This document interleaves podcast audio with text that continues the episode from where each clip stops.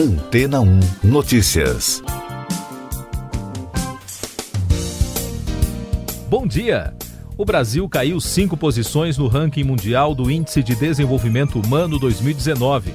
A queda foi do número setenta e nove para a posição oitenta e quatro, enquanto houve um pequeno aumento no Índice Nacional, que passou de zero vírgula setecentos e sessenta e dois para zero vírgula setecentos e sessenta e cinco entre os anos de dois mil e dezoito e dois mil e dezenove. Segundo o relatório divulgado pelo Programa das Nações Unidas para o Desenvolvimento, P N U D, nesse mesmo período, a média do I D H mundial também avançou zero vírgula zero zero três pontos, como no Brasil, e a região da América Latina e Caribe avançou de zero vírgula setecentos e sessenta e quatro para zero vírgula setecentos e sessenta e seis. O Índice de Desenvolvimento Humano mede o progresso dos países em saúde, educação e renda. Nessa metodologia, quanto mais próximo de um, mais alto é o desenvolvimento humano na região.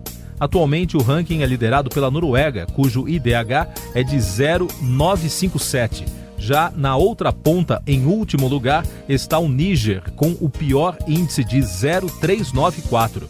Em comparação com os países da América do Sul, o Brasil caiu duas posições e ficou com o sexto melhor I D H entre os doze países do bloco e está agora atrás de Chile, Argentina, Uruguai, Peru e Colômbia.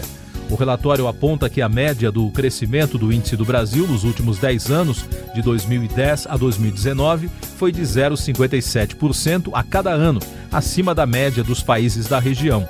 Como os dados divulgados na segunda-feira dizem respeito ao ano passado, o índice ainda não reflete os efeitos da pandemia sobre os países. E daqui a pouco você vai ouvir no podcast Antena um Notícias. Vacina Sputnik V apresenta eficácia de noventa e um vírgula quatro por cento na última fase de testes. Começa a vacinação contra a covid dezenove nos Estados Unidos. Canadá aplica a primeira dose da vacina anti-Covid no país.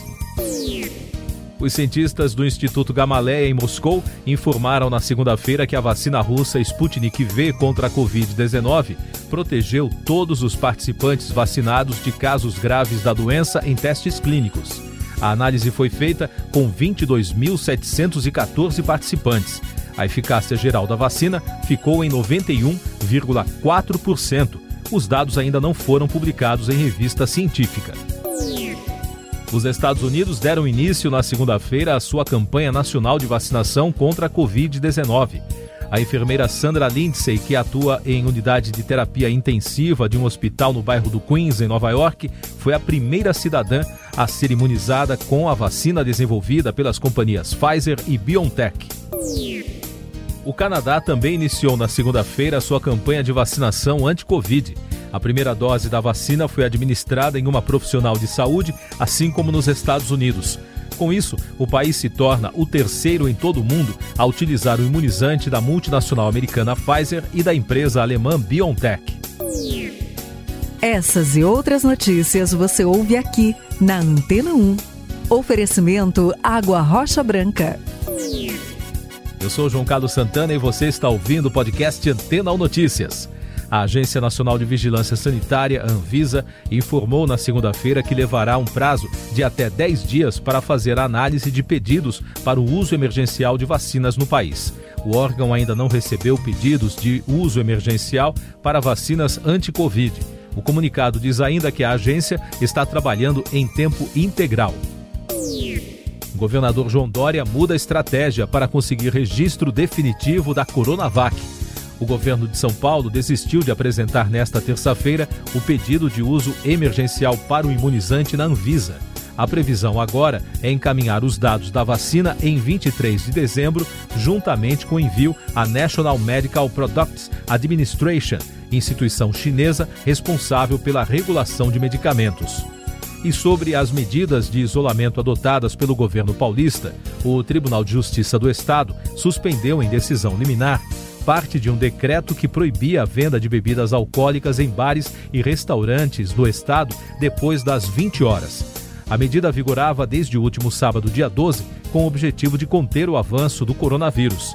A decisão do desembargador Renato Sartorelli atende a uma ação movida pela Associação Brasileira de Bares e Restaurantes, com o argumento de que a medida afeta a livre concorrência e a livre iniciativa, princípios previstos na Constituição. Agora no podcast Antena um Notícias, algumas informações sobre o Supremo Tribunal Federal que foram destaque no noticiário da segunda-feira. Em manifestação enviada ao ministro Ricardo Lewandowski, o Conselho Federal da Ordem dos Advogados do Brasil tenta obrigar o governo federal a comprar vacinas contra a covid dezenove que já tenham sido aprovadas por autoridades sanitárias no exterior, mesmo sem registro da Anvisa.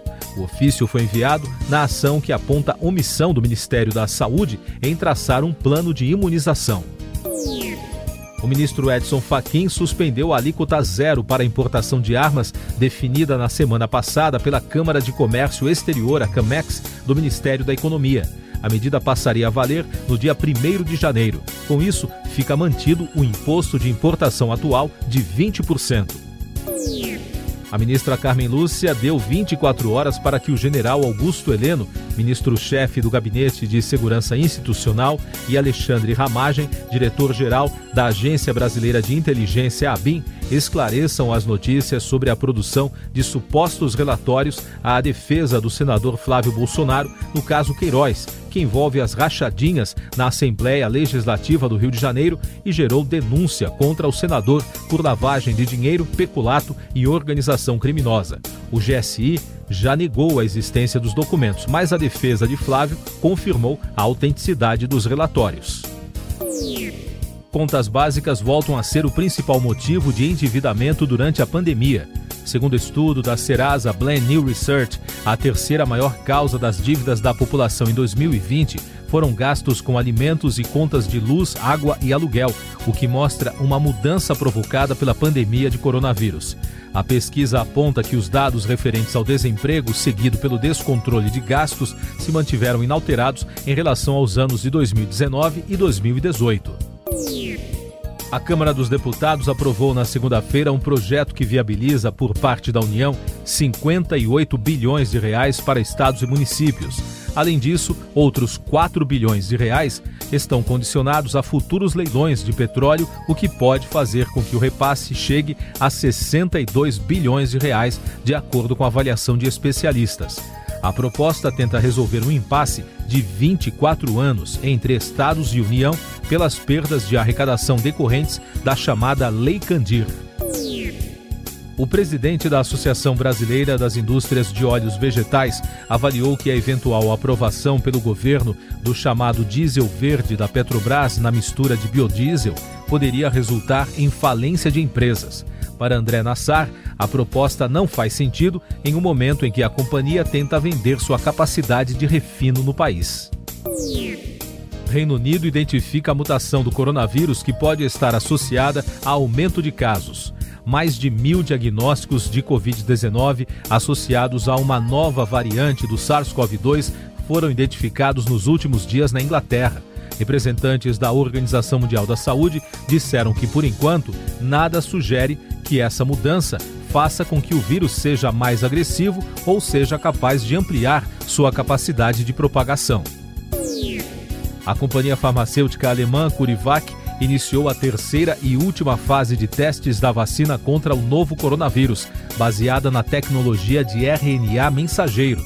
A etapa terá participação de trinta e cinco mil voluntários na Europa e na América Latina. A expectativa é de que os primeiros resultados desta fase de testes sejam conhecidos no primeiro trimestre de dois mil e vinte e um. O governo da Holanda fará um lockdown de cinco semanas até dezenove de janeiro para conter a alta dos casos de covid dezenove. Em resposta a manifestantes contrários às medidas, o premier Mark Rutte afirmou que o país não está enfrentando uma simples gripe, como muita gente pensa. A Holanda já contabiliza mais de seiscentas mil infecções e dez mil mortes pela doença. Ainda sobre a pandemia no mundo, Nova York poderá decretar lockdown para conter avanço da Covid. O prefeito Bill de Blasio informou na segunda-feira que está estudando uma nova restrição de mobilidade na cidade caso o número de contaminados e de internações não diminua. Em coletiva de imprensa, ele recomendou que a população esteja preparada. Nova York já foi o epicentro da pandemia no mundo e, com o relaxamento nas últimas semanas, a situação voltou a ser preocupante. O presidente eleito dos Estados Unidos, Joe Biden, fez um discurso na noite de segunda-feira após os integrantes do Colégio Eleitoral Americano confirmarem a vitória do político democrata e da vice Kamala Harris na apuração dos votos. Biden afirmou que a vontade do povo prevaleceu e criticou o atual presidente Donald Trump pela tentativa de alterar o resultado das urnas na justiça. Já o presidente Trump anunciou que o procurador-geral William Barr deixará o cargo até o dia vinte e cinco de dezembro. Com isso, a função será ocupada interinamente pelo vice-procurador-geral. Barr teve discordâncias com Trump durante seu período no cargo. Neste mês, por exemplo, ele chegou a afirmar que não havia qualquer indício de fraude capaz de mudar o resultado das eleições presidenciais. Câmara aprova projeto que estabelece o marco legal das startups. O projeto define o conjunto de regras para o funcionamento do setor, como, por exemplo, o aporte de capitais por pessoas físicas e jurídicas e ainda permite a participação destas empresas em licitações públicas. O texto agora segue para o Senado. Um eletrotécnico do interior do Tocantins registrou no início do mês, na Polícia Civil da cidade de Guaraí, um boletim de ocorrências contra o físico Albert Einstein, morto em mil novecentos e cinquenta e cinco. O técnico Josênio dos Anjos acusa o alemão de delito de perturbação mundial por erros e transtornos na evolução e desenvolvimento científico do planeta na teoria da relatividade. Londres e partes do sudeste da Inglaterra entrarão nesta semana no nível mais alto de alerta contra o coronavírus devido ao aumento dos casos. Segundo a rede britânica B B C, a medida entrará em vigor na madrugada de quarta-feira.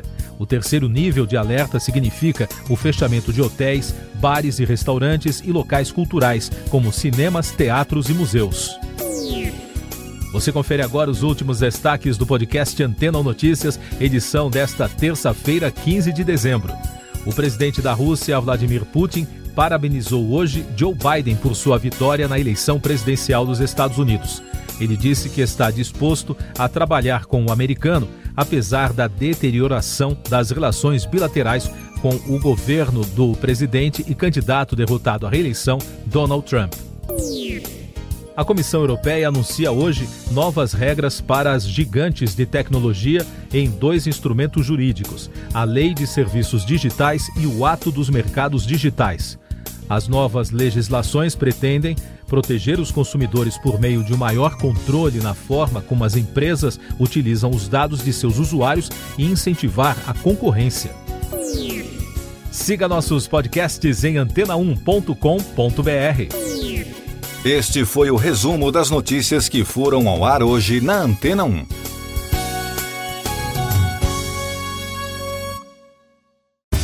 Depois de tanto conteúdo legal, que tal se hidratar com água Rocha Branca?